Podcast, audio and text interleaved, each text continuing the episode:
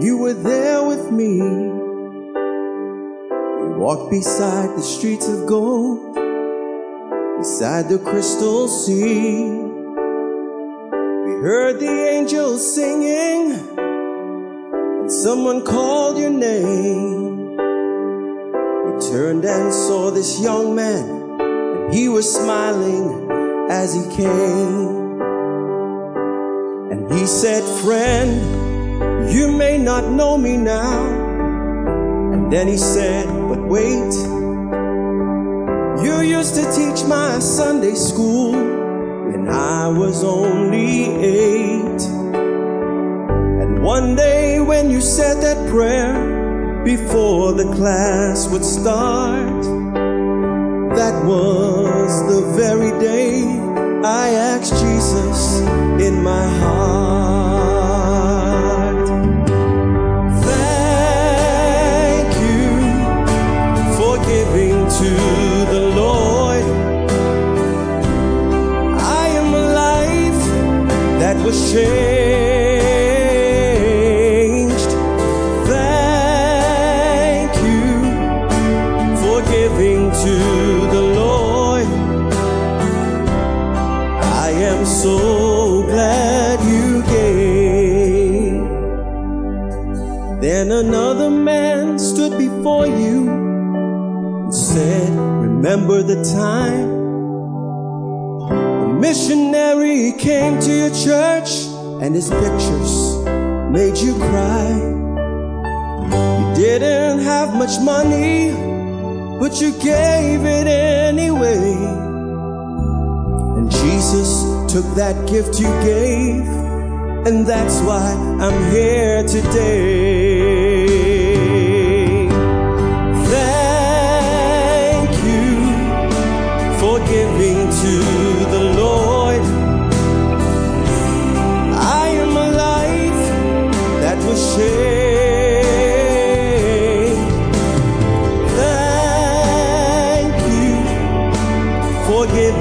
To the Lord, I am so glad you gave."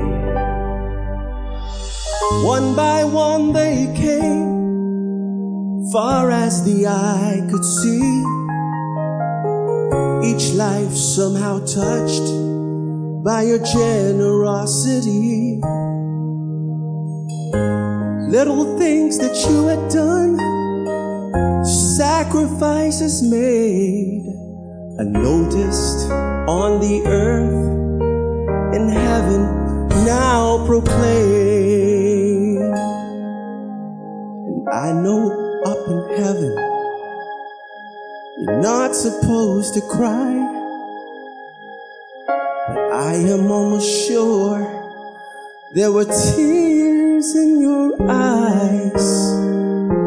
Jesus took your hand and you stood before the Lord. He said, "My child, look around you. But great is your reward." Thank you for giving to the Lord. I am alive that was changed. Thank you for giving to the Lord. I am so glad you gave. Thank you for giving to the Lord.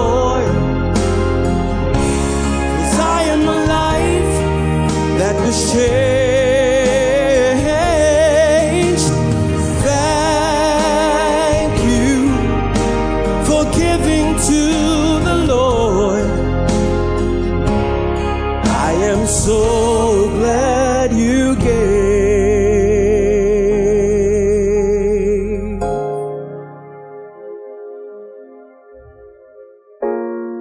I am so glad you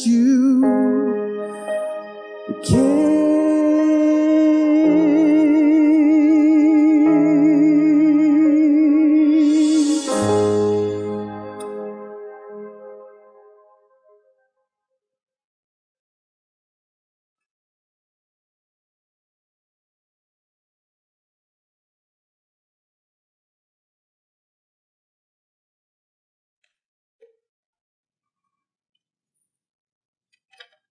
Good morning. On behalf of the Ralph Hanna family and members of the incredible body of Christ here at Calvary Bible Church, I welcome you to his homegoing service in the name of our Lord Jesus Christ, an occasion that God tells us is precious in his sight. Your presence here is an indication of your love and concern for the family, and also, of course, your love, esteem, and respect for Brother Ralph Hanna personally. And he is now rejoicing in the presence of his Lord as he, like us, as fellow believers in Christ, await the transformation of our body at the rapture when we shall see him again. Brother Ralph was a true spiritual replica of who I call the quiet man, a man of inner strength, integrity, and steadfast faith, a man who placed high priority on family, love for God, helping the needy, and a love for fishing. He was the most faithful of the Faithful Men Bible Study Group and oversaw the renovating of the homes of our widows and other needy members of our body.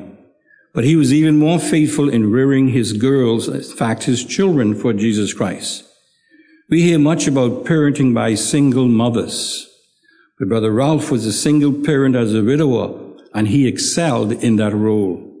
The girls are proofs of that. So I believe that his girls, his son, and I'm sure his wife will all rise up before the Beamer and call him blessed. Thank you for coming. Now please join me in prayer as we dedicate this celebration to our Lord Jesus Christ.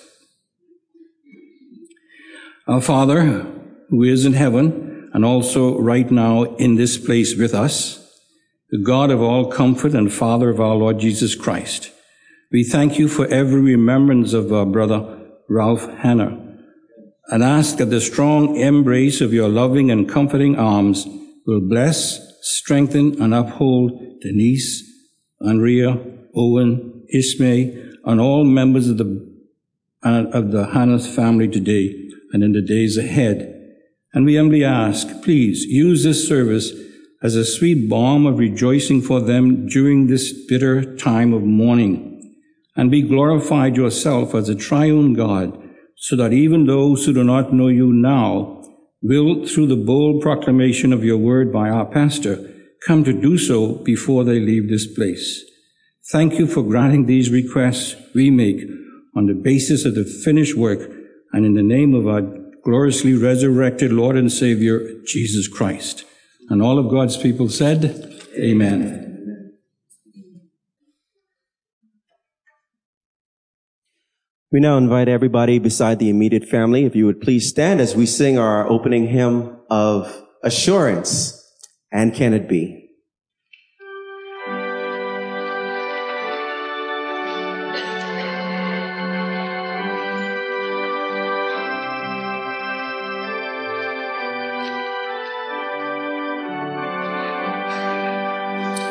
And can it be that I should gain an interest in the Savior's blood, died he for me, who caused his pain, for me he knew him to death pursued.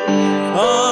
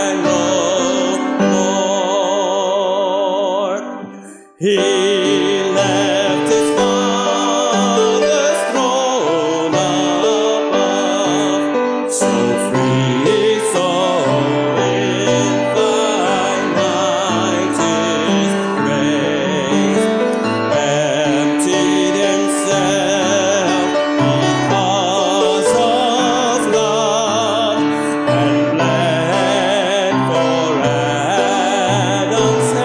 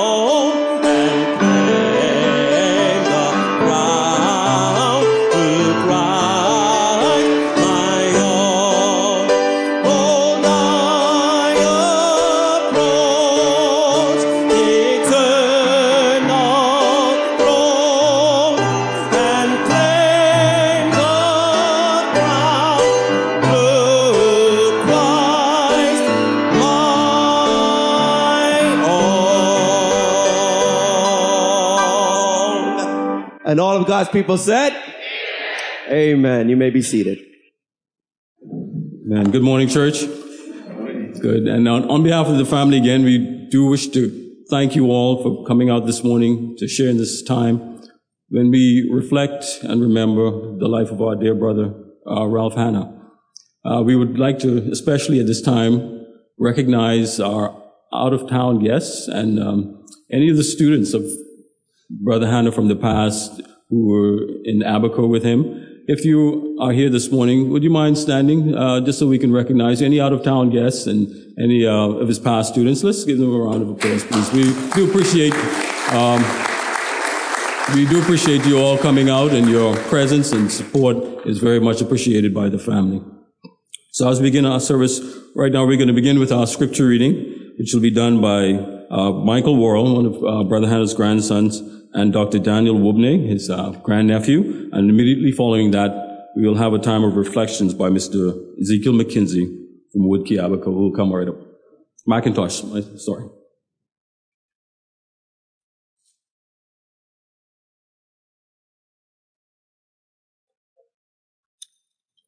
Psalm ninety-one, one to eight. He who dwells in the shelter of the Most High will abide in the shadow of the Almighty. I will say to the Lord, my refuge and my fortress, my God in whom I trust. For he will deliver you from the snare of the fowler and from the deadly pestilence. He will cover you with his pinions, and under his wings you will find refuge. His faithfulness is a shield and buckler. You will not fear the terror of the night, nor the arrow that flies by day, nor the pestilence that stalks in darkness, nor the destruction that wastes at noonday. A thousand may fall at your side, ten thousand at your right, but it will not come near you. You will only look with your eyes and see the recompense of the wicked.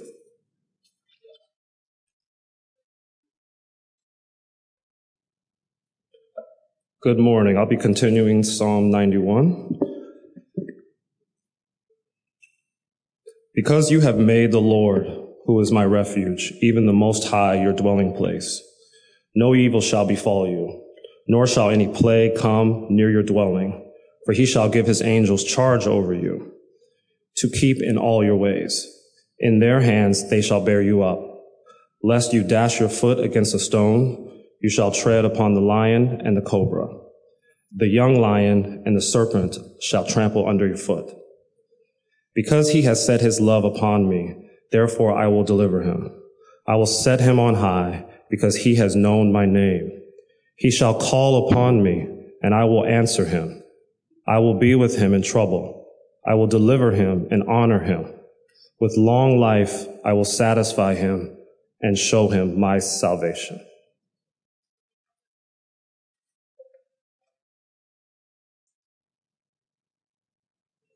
Brothers and sisters, today as uh, we gather here to lay to rest the remains of our dear brother, Ralph Hanna, I am reminded of the year nineteen fifty-eight. Mister Hanna came to Abaco as principal of the Foxtown Primary School. It was not a primary school at the time. It was a grant and aid school before he came there. But he was the first trained teacher to come to Foxtown. He came there a young man at the age of twenty-six years. I was a young man myself, very young, just got married. I was just married about three years. But Mister Hanna was a single man when he came there. And I noticed his attitude in a strange place for the very first time. I am reminded of the words that Solomon gave. He said, get wisdom, get knowledge, but in all of thy getting, get understanding. Mister Hanna was fortunate in having both wisdom, knowledge, and understanding. I noticed him in the community as he, as he came to Abaco. He began to visit the elderly folks, sat down with them, get a lot of wisdom from them. And my father was one that he spent a lot of time with, the late Reverend Thomas McIntosh. I listened to him many times as he spoke about my father, who worked with him and assisted him during the time that he was there. Mister Hanna was a very wise man. He was a man who, when he got to speak, he take his time. He speak very slowly. He never get up and just rush and say all kind of things. He made sure that when he spoke, the words that he speak made sense. And in Abaco, especially in Little Abaco, between Wood Cay and Crown Haven, young and old highly respected this young man. His children, his students really, even though they fear him, every one of them loved him because of the way he treated them. I remember Mister Hanna came there at a time when things was not good. There were some hard days. Things was rough. But he come there, and as a single man, he did everything for himself. He never complained. And he did an excellent job in Foxtown. He turned out some very good students, some of which is here today. All of them are not here. Some of them passed on before him. And there are many who couldn't come here today. But I'm sure there are some that are here that appreciate what Mister Hanna did for them. Mister Hanna spent eleven years in Foxtown. When he came to Foxtown, my eldest daughter was just a little over two years old. But when he was leaving in nineteen sixty-nine to come back to Nassau, he came to me, he and his lovely wife, Missus Sandilate, Missus Hanna, and he said, Mister McIntosh, I would like for you to allow me to take Ismay with me to Nassau. It was very difficult for me to say yes, but I couldn't say no. I could not say no, not to Mister Hanna. I could think of no other person that I would allow at that time my eldest daughter, thirteen years old, to leave to come to Nassau with at that time. But I could not say to Mister and Missus Hanna no, because of who they was.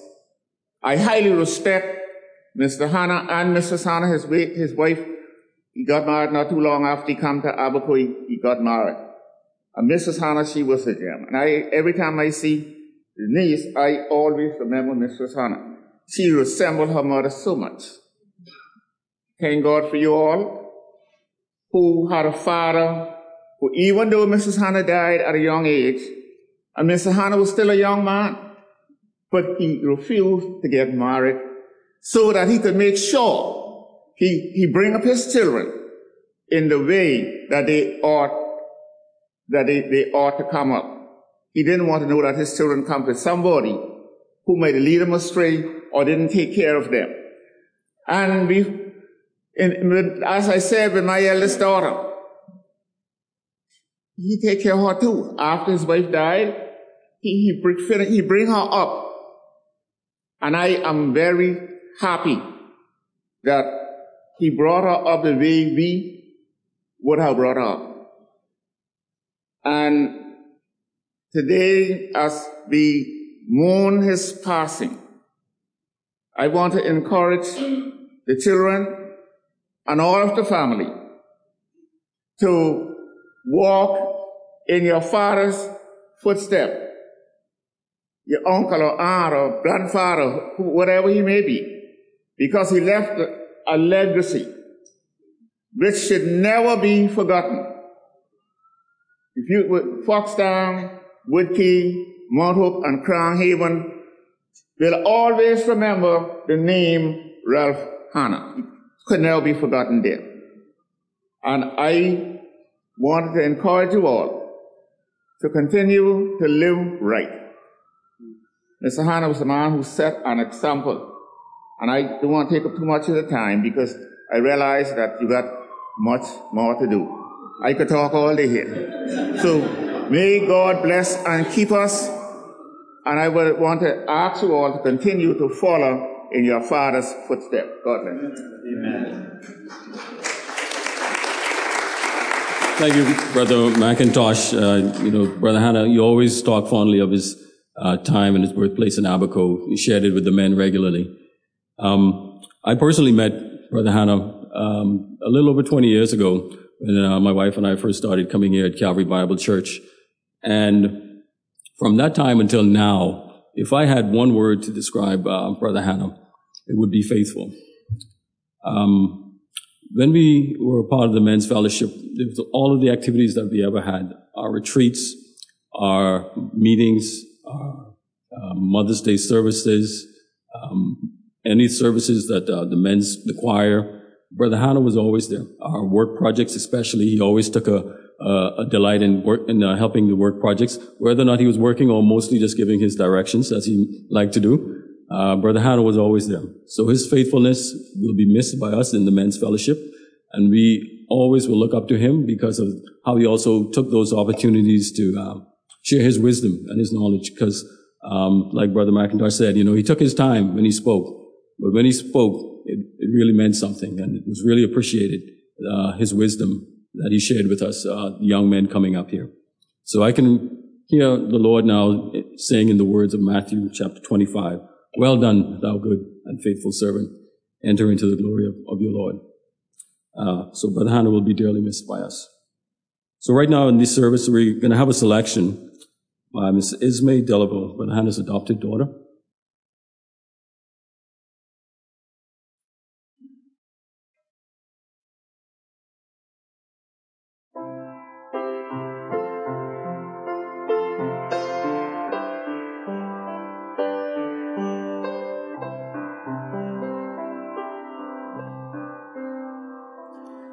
When peace like a river attendeth my way, when sorrows like sea billows roll, whatever, my Lord, thou taught me to say, "It is well, it is well with my soul."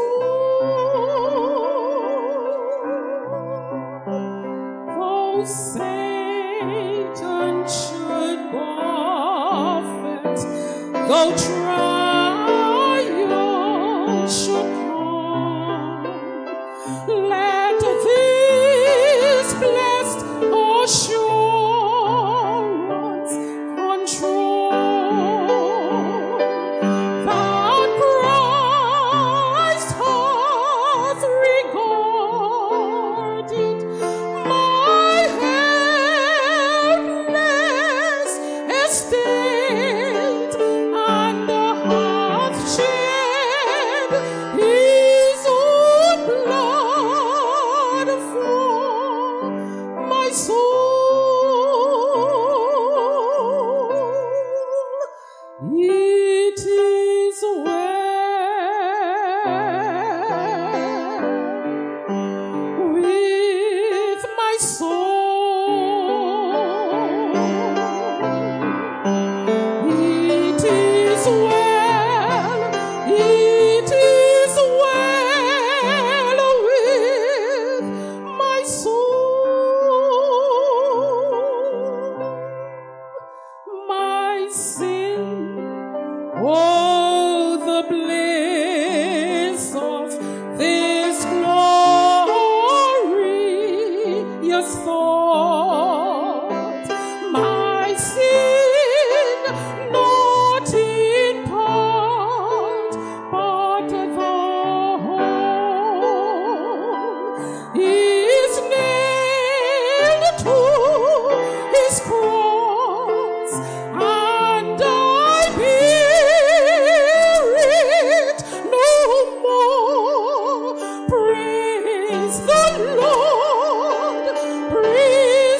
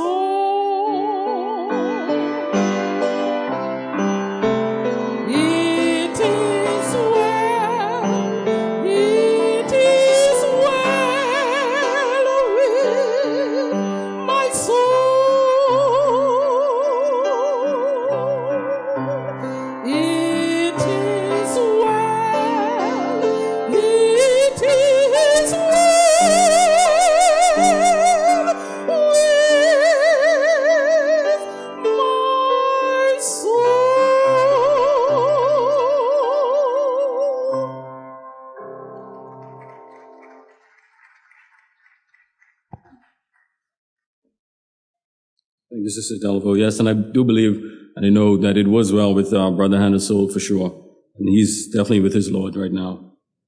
Um, on, on the next on the program, um, Reverend Joseph Nicholson was uh, scheduled to be with us this morning to share, but due to illness, he's not able to make it.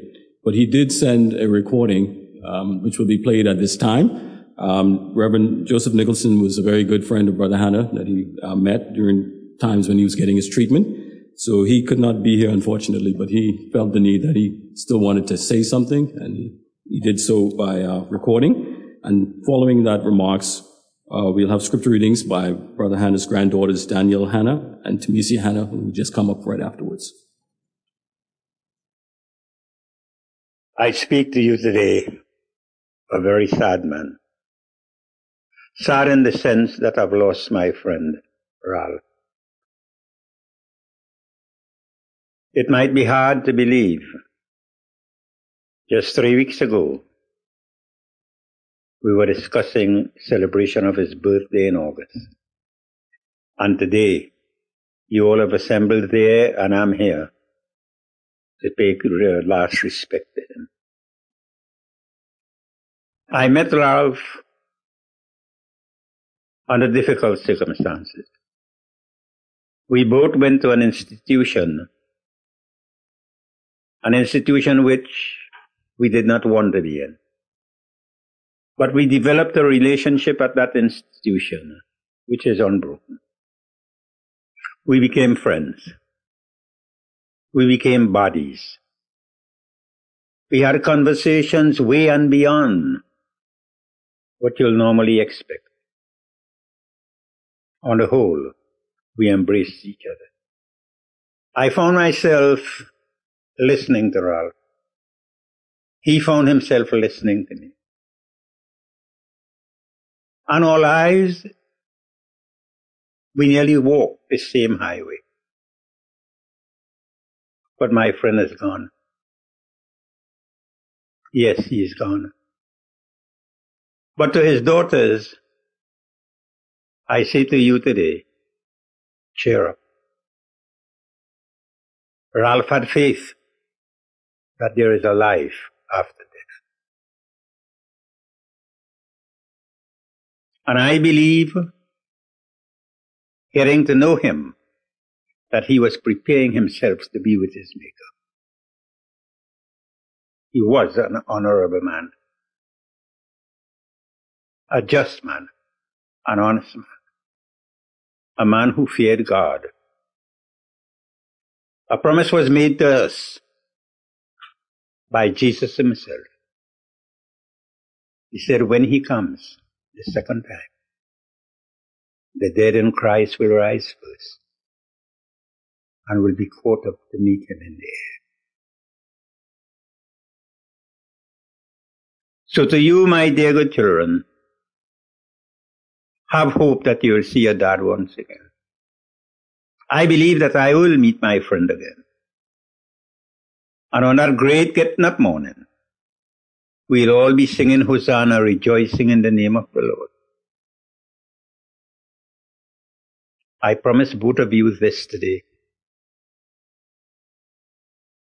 Ralph is gone, but I am here still. You can count on me and my family as yours. I told him, and I'm telling you now, my doors are open to you. I'm only a telephone call away. We all must go one day. Your father was a man who had qualities to emulate and to aspire, not only to admire. I have aspired towards some of his standards. So you should be too. So peace, let peace reign within the family. Let hope be your watchword. Live within the ambits of the Christian faith, and one day you will see your father again. So, Ralph, goodbye, my friend, hoping that on that great getting up morning,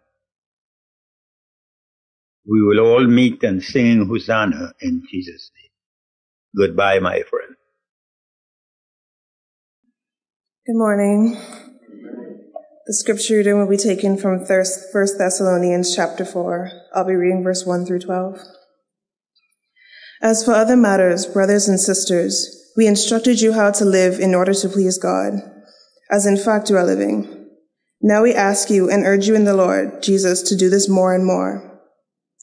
For you know what instructions we gave you by the authority of the Lord Jesus. It is God's will that you should be sanctified, that you should avoid a sexual immorality, that each of you should learn to control your own body in a way that is holy and honorable, not in passionate lust like the pagans who do not know God. And then in this matter, no one should wrong, no one should wrong or take advantage of a brother or a sister. The Lord will punish all those who commit such sins, as we told you and warned you before. For God did not call us to be impure, but to live a holy life. Therefore, anyone who rejects this instruction does not reject a human being, but God, the very God who gives you his Holy Spirit. Now about your love for one another, we do not need to write to you, for you yourselves have been taught by God to love each other. And in fact, you do love all of God's family throughout Macedonia. Yet we urge you more and take and to make it your ambition to lead a quiet life.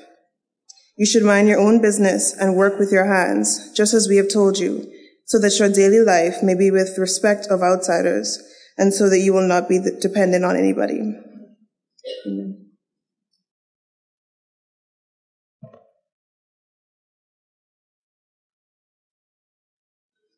Good morning. I'll be continuing in verse thirteen. And it reads, brothers and sisters, we do not want you to be uninformed about those who sleep in death, so that you do not grieve like the rest of mankind who have no hope. For we believe that Jesus died and rose again, and so we believe that God will bring with Jesus those who have fallen asleep in him. According to the Lord's word, we tell you that we who are still alive, who are left until the coming of the Lord, will certainly not precede those who have fallen asleep. Verse sixteen. For the Lord himself will come down from heaven with a loud command, with the voice of the archangel, and with the trumpet call of God, and the dead in Christ will rise first. After that, we who are still alive and are left will be caught up together with them in the clouds to meet the Lord in the air. And so we will be with the Lord forever. Therefore, encourage one another with these words. The word of the Lord is blessed.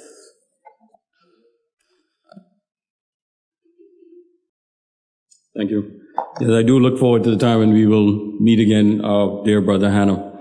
Um, because when I think about it, I think, you know, if If it's ever possible for us to own rental properties in heaven, I think Brother Hanna will have a few, and and um, and he'll need some help. So I know I look forward to being up there, help, giving him a hand, maintaining those along with Rudy and Ambrose and Kevin and the rest of the guys. You know, so we do look forward to that, and that's the hope that we have. And, and once we die in the Lord, we will meet again.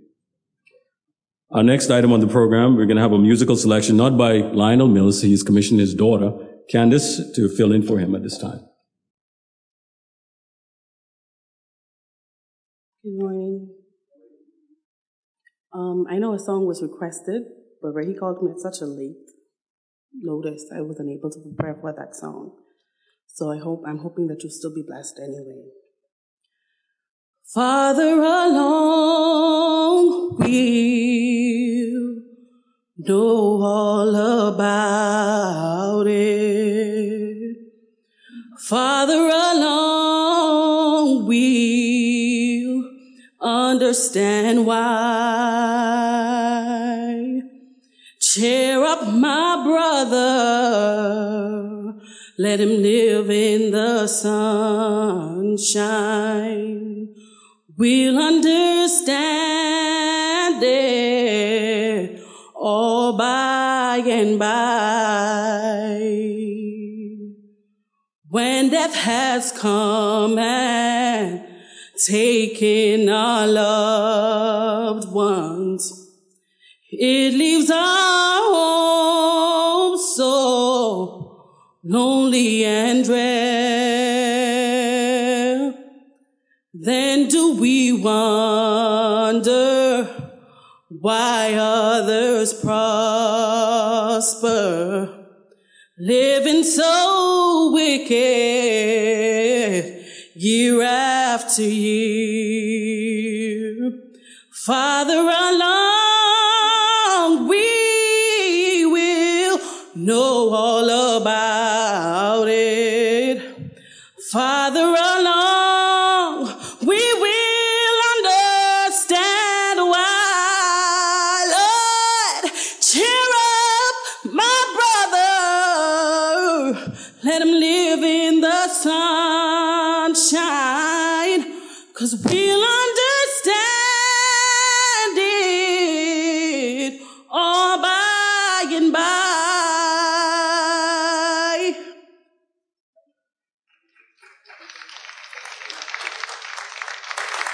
Very much, Candace. You ably filled in. Uh, I think you did a great job. Uh, this time we'll now have remarks by uh, Doctor Owen Hanna, Brother Hanna's son, at this time, and that'll be followed by him.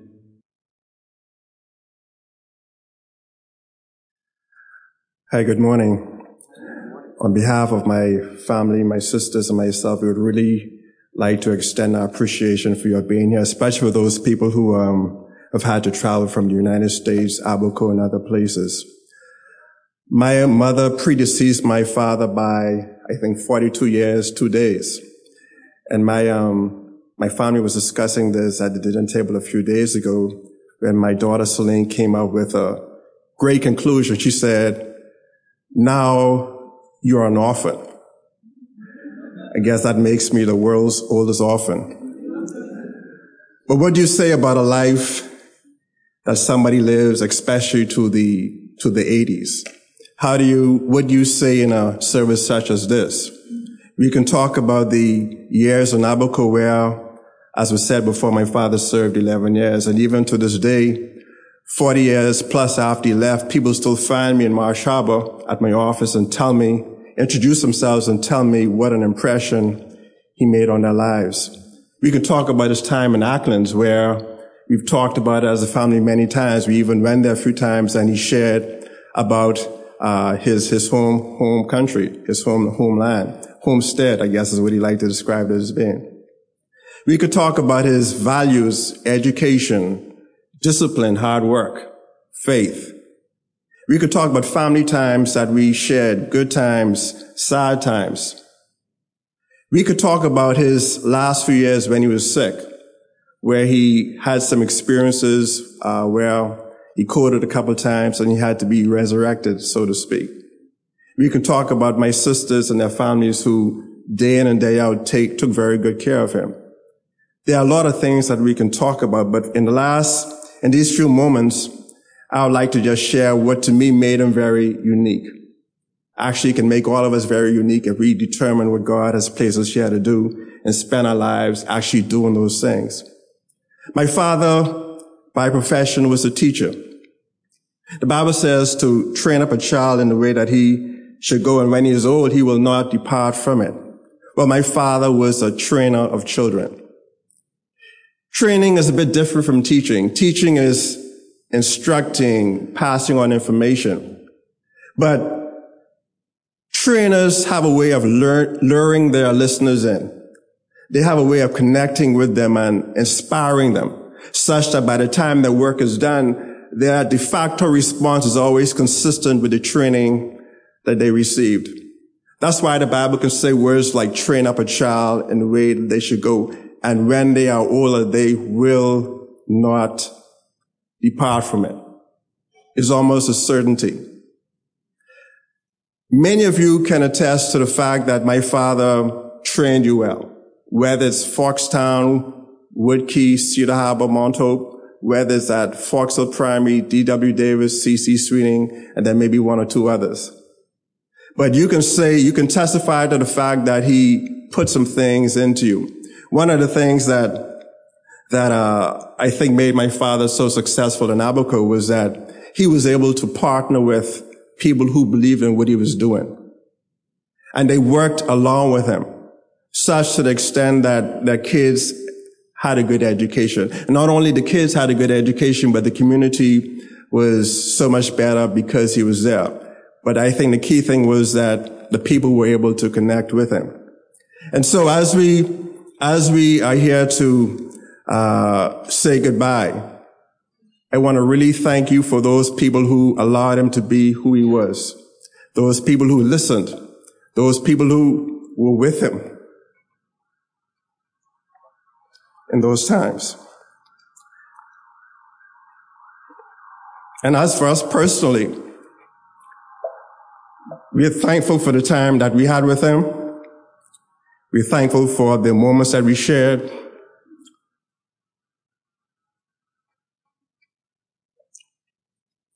We're thankful for the things that he's taught us.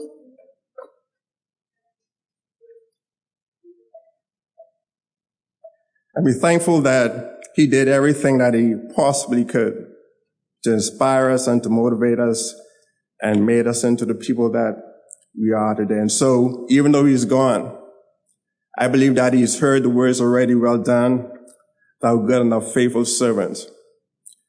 As for us, it's difficult to see him go. But we believe that he lived a full life. We believe that he did everything that he could. And having done all, may his soul rest in peace.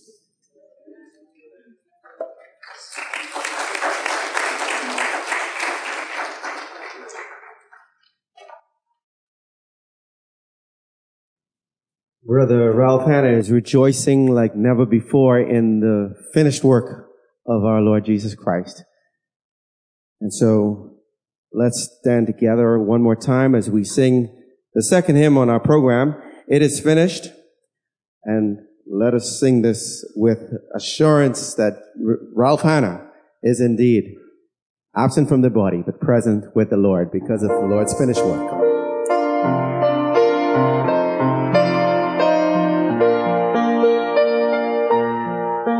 There's a line that's been drawn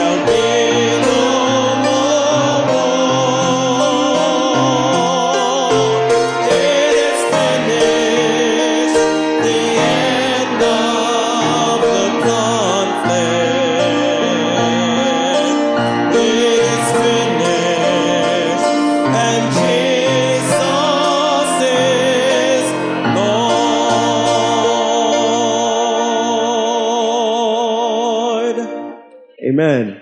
You may be seated. It's nothing that we ever have to do. God has already won it for us. Amen. Right now we'll have a selection by Sister B. Follow. And following that, we'll have the eulogy by our senior pastor here at Calvary Bible Church, Pastor Robert Elliott.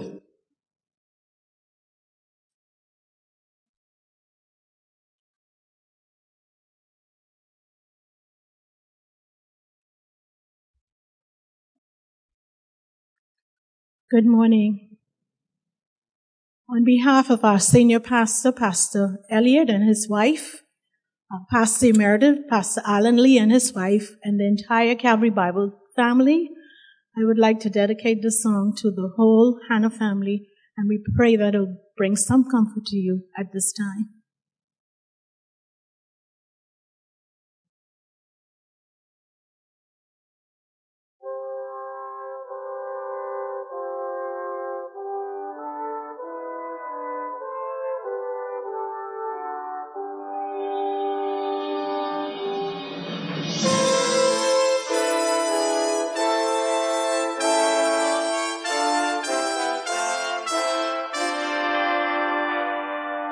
Oh!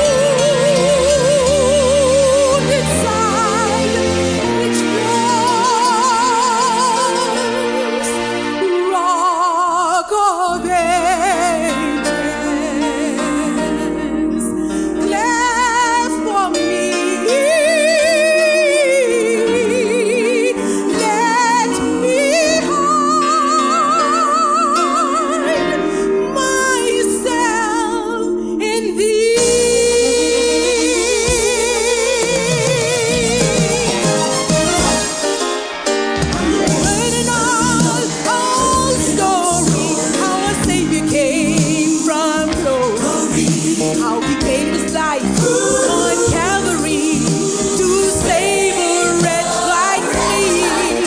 I heard about his brooding of his precious thoughts alone.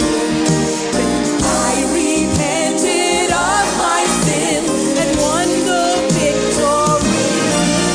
All victory in Jesus, my Savior forever. He sought on me and he bought me with his redeeming blood. He loved me and I knew him, and on my love is due. He plunged me to victory beneath the blessing. Lord, record me. I can face tomorrow because he lives. All fear is gone because I know, I know he holds the future, and life is worth the living just because he lives. Just because he lives. Just because he lives. Just because he lives.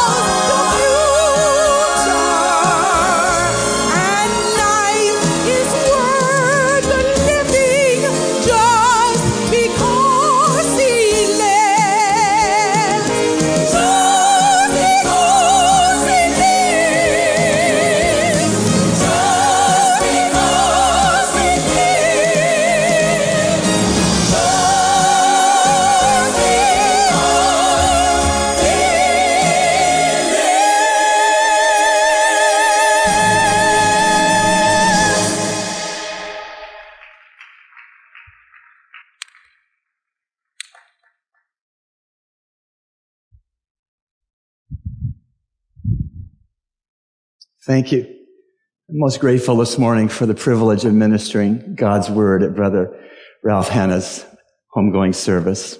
We love you. We thank God for you as a family. There was a professional orator who was reciting the twenty-third Psalm. And as he did so, he noticed an elderly man in the back of the auditorium who was mouthing the words. After he'd finished reciting the psalm, he called the gentleman up front impromptu, and he asked him to recite the psalm. The old man slowly came up the aisle with a cane. He rose to the microphone, and with a trembling voice, he said,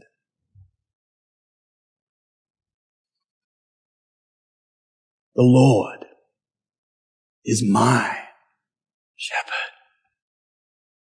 He went through the psalm, reciting it with much personal meaning. The orator then said, "Ladies and gentlemen, I know the psalm, but he knows the shepherd."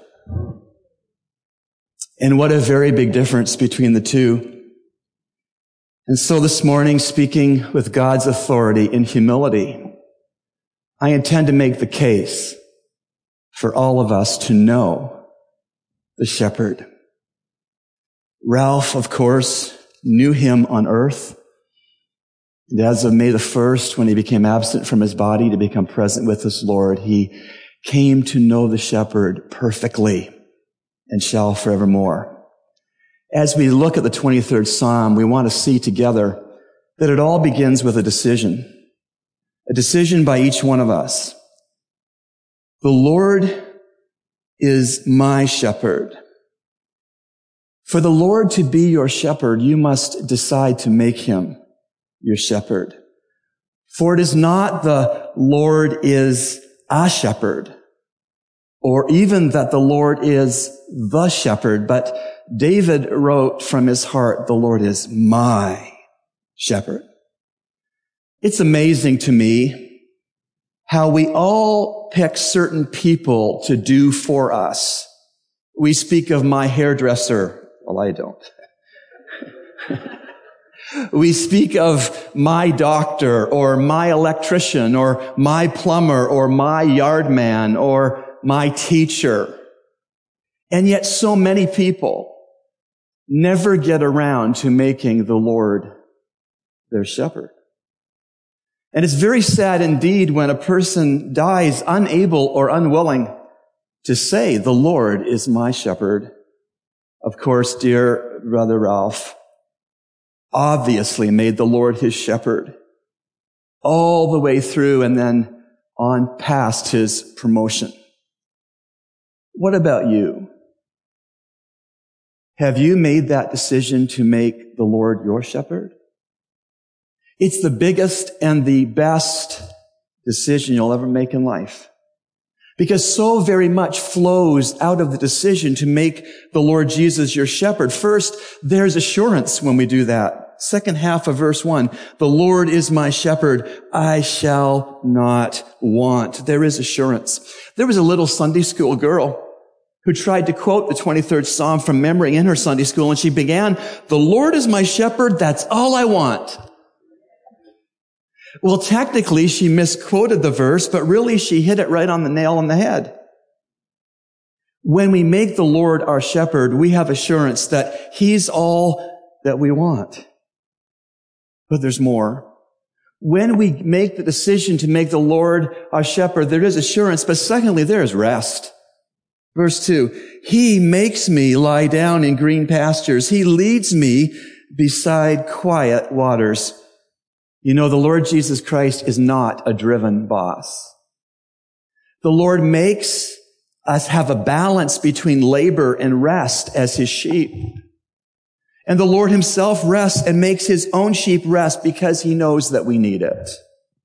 The verse says he makes me to lie down in green pastures. He leads me beside quiet waters. But there's more. When you make the Lord your shepherd, there is also restoration. The first part of verse three, he restores my soul. He restores my soul. The soul is the part of every human being which is called personality. It's intellect, it's emotion, and it's will. Our soul, and your soul in particular, is your thinker, your feeler, and your chooser. And the psalmist says, when the Lord is one's shepherd, he restores the intellect, the emotion, and the will. That allows us to meaningfully and lovingly minister to others. The fact is, all of our souls often need to be restored, do they not? In these days of stressful, full, fast-paced, and complicated living, there are so many, so many unprofitable, imprudent, and exhausting wrong paths which we can take and wander upon as sheep. Therefore, our souls need restoration by the shepherd. And so how is your soul this morning? The Lord is my shepherd, I shall not want. He makes me lie down in green pastures. He leads me beside quiet waters. He restores my soul. But there's also guidance when the Lord is your shepherd. There is guidance. The end of verse three, he guides me in the paths of righteousness for his name's sake. When I was learning to drive in Toronto, my father and mother were very gracious to let me use the family car in our subdivision, which wasn't that big. And one thing my dad made very clear to me is, son, when you drive my car, you will be courteous, you will not speed, and you will obey all the laws of the road. Why did my dad say that? Because we lived in a small area and everybody knew that was Don Elliott's car. My dad also said that because he had a vested interest in guiding me so that his name was well respected in the community. When you make the Lord Jesus Christ your shepherd, he will guide you in the paths of righteousness for his name's sake. Because if you're born again, you are a Christian. It means a little Christ. You carry and I carry Jesus' name wherever we go. And when the Lord is our shepherd, he will faithfully guide us in the paths of righteousness. So it starts with a decision If you make him your shepherd, there's assurance, there's rest, there's restoration, there's guidance, but additionally, there's fellowship. There's fellowship. First part of verse four, even though I walk through the valley of the shadow of death, I fear no evil, for thou art with me. Our shepherd being right with us through the good and the bad and the ugly makes all a difference.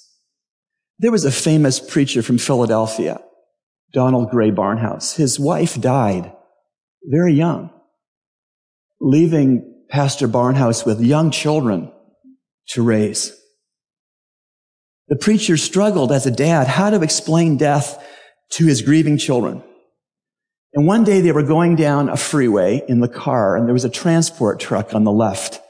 And the sun was shining, and the shadow of the transport truck fell across the hood of the Barnhouse car and into the lane that they were driving in. And Doctor Barnhouse said to his children, "Would you rather be run over by the truck or by the shadow of the truck?" And they said, "The shadow of the truck." And then he went on to explain that the Lord Jesus Christ took the brunt of death so we would only know the shadow of death. For even though I walk through the valley of the shadow of death, I fear no evil, for thou art with me. But there's more when you make the Lord your shepherd. There's comfort. And this dear family experiences the comfort. There's comfort. The second part of verse four. Thy rod and thy staff, they comfort me. I have never been a shepherd. If any of you keep sheep, I'd like to come to where you keep them so I could learn from you. But I'm told that in the ancient Near East, the time of the psalm was written, that shepherds defended their sheep from predators using a straight rod that they used like a club.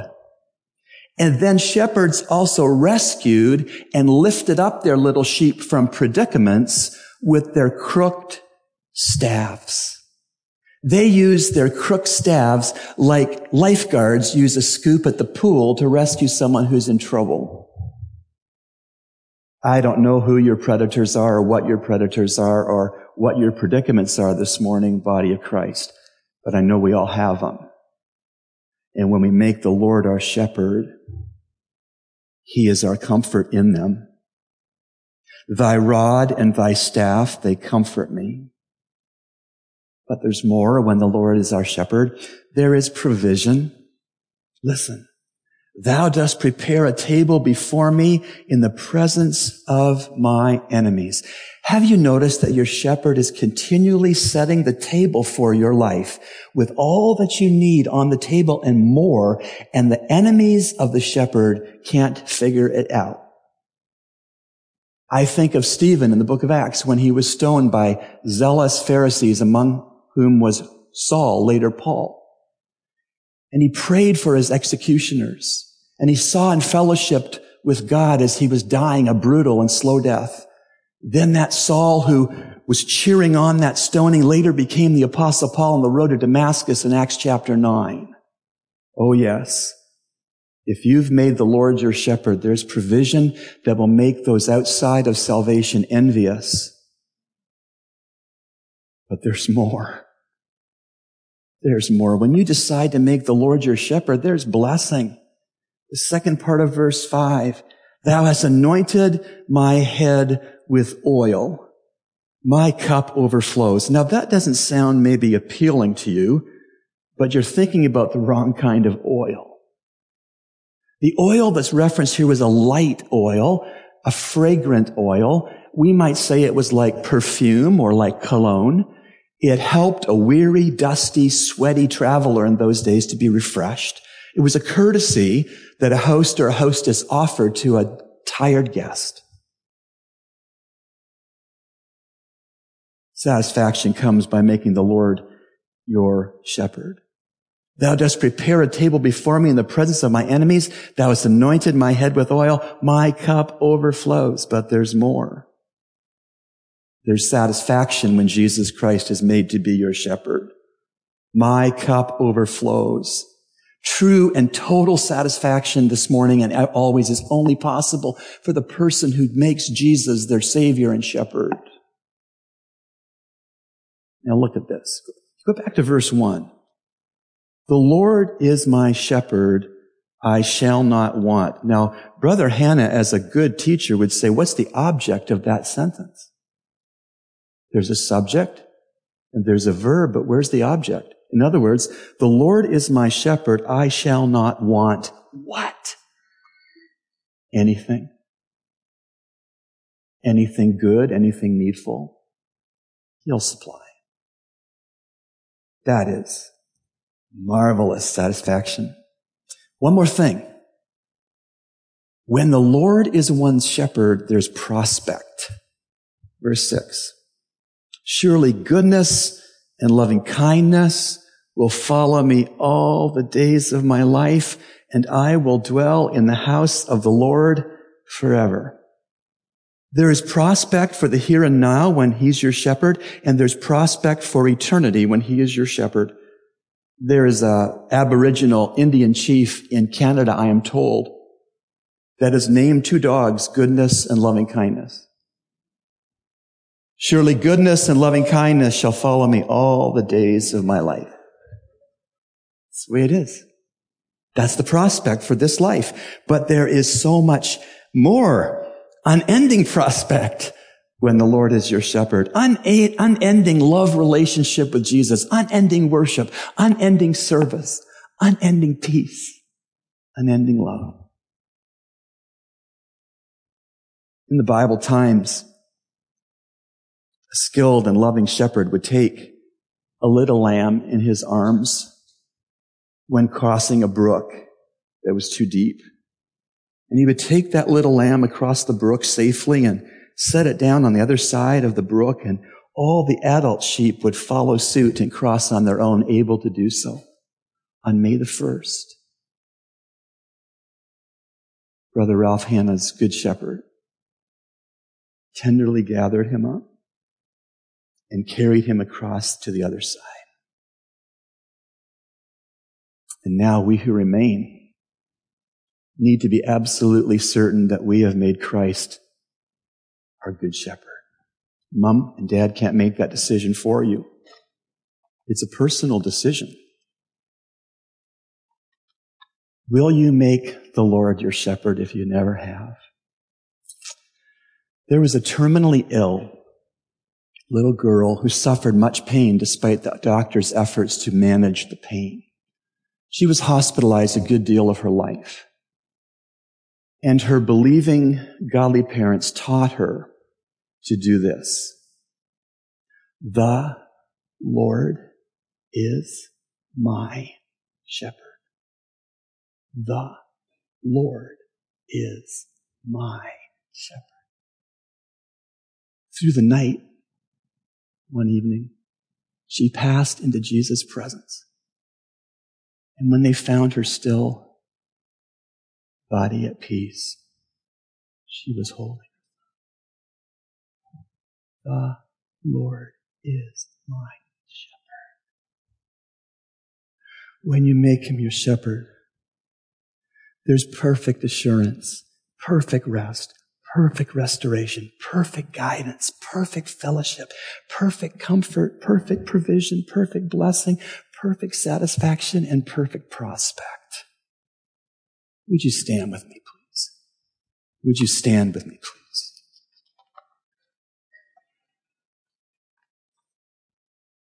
In a crowd this size, we are at different stages of life and different places with respect to faith. I'm going to pray. Would you pray with me just silently from where you stand? Good shepherd of the sheep, or Jesus. You know that some of us made you our shepherd long ago, but we have wandered away from you and from your word to wind up facing many predators in painful predicaments. We have been living with ourselves as boss.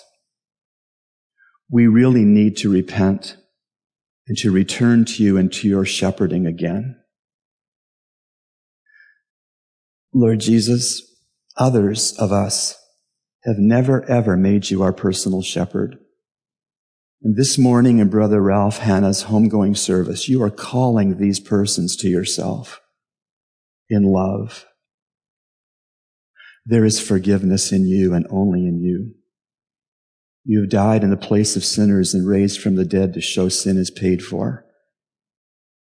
If that is you, I invite you to transfer your trust to Jesus Christ alone right where you stand. Tell him you've blown it. Tell him you can't make yourself right. You've tried. Ask him to wash you clean with Christ's blood, give you a new life, and to live a thank you kind of life back to your Savior. Wanderers, please make this your prayer to the shepherd. Lord Jesus, thank you for remaining to be my Savior and my shepherd all the time that I've been disloyal to you. Now I come back to you and to your care for me. I'm sorry for my sins. Lord Jesus, my shepherd, walk with me as I purpose again to walk with you. I don't want to wander anymore. I am glad to yield to your shepherding once more. Thank you, Lord, for hearing these simple prayers offered by real people whom you love. And may Christ be honored and glorified in Brother Ralph's homegoing, even as he was consistently in his life. And we pray these things in the name which is above every name, the name of the Lord Jesus Christ, the Good Shepherd. Amen. Thank you. Please be seated.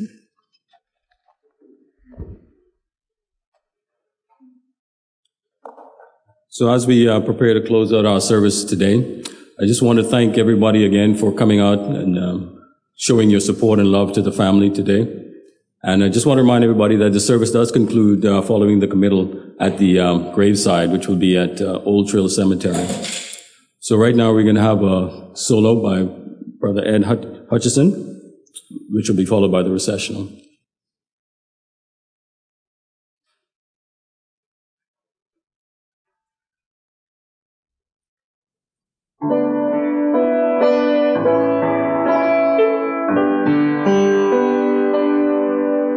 Jesus, my Savior, will love me forever.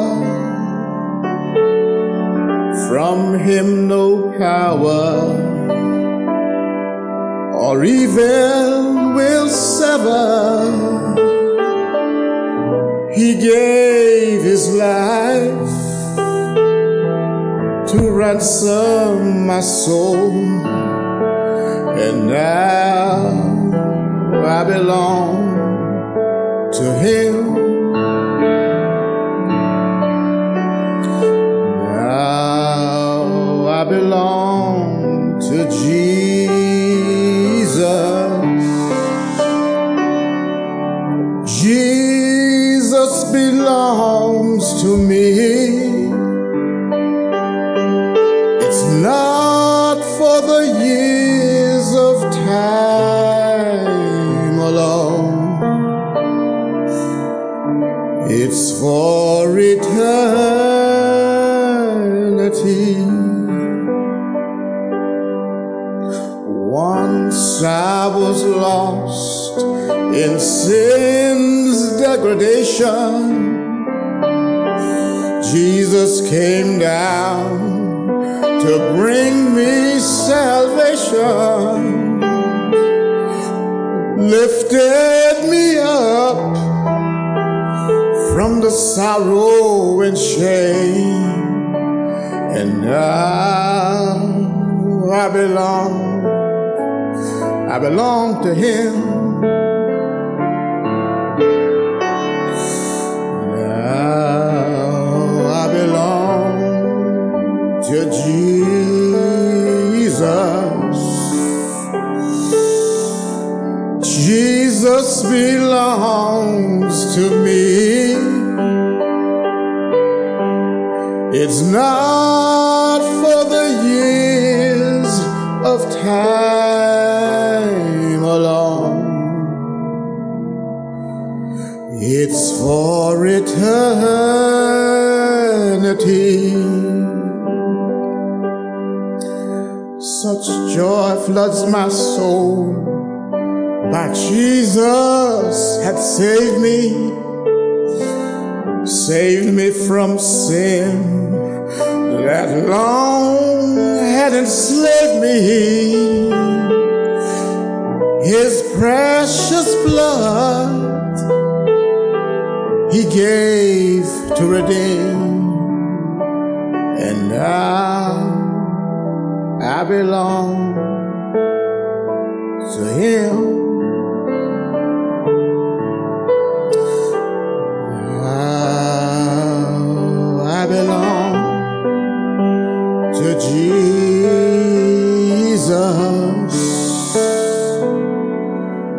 Jesus belongs to me. It's not for the years of time alone, it's for eternity.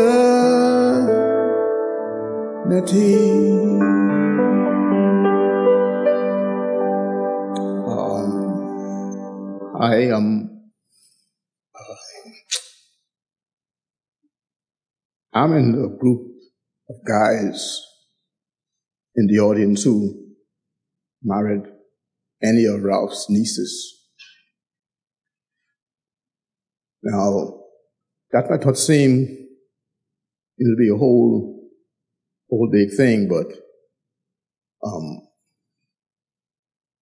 Ralph would check on you. You know, you, he would often remind you that you are a member of the royal family now. And, you know, and, and I think I, I probably secured my faith. I joined the Calvary Men's Bible Study about fifteen years ago. And, you know, you, you being there and all the young guys are giving their opinions on this and that and that and this, and Ralph would be sitting out in the chair, not saying a word. And then he would shrug. Just change his position. And everybody knew it's time to be quiet. You know, and, and you know, he would speak in a tone that, you know, I think it's his key starting phrase was, "Gentlemen." And he would press down everything we had said or discussed into one paragraph. And I, you know, I, I often give thanks to him and Pastor Lee, you know, for those times in that Bible study. And um, my prayers are with you.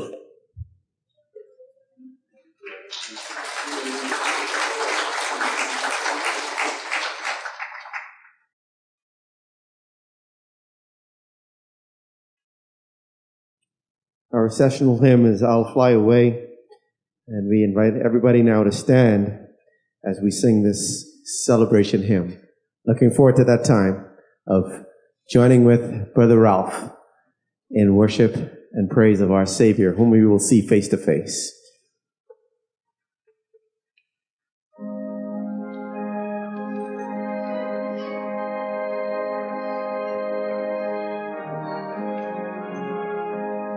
Some glad morning when this life is o'er, I'll fly away to a home on God's celestial shore. I'll fly away, I'll fly away, oh glory, I'll fly away. Hallelujah.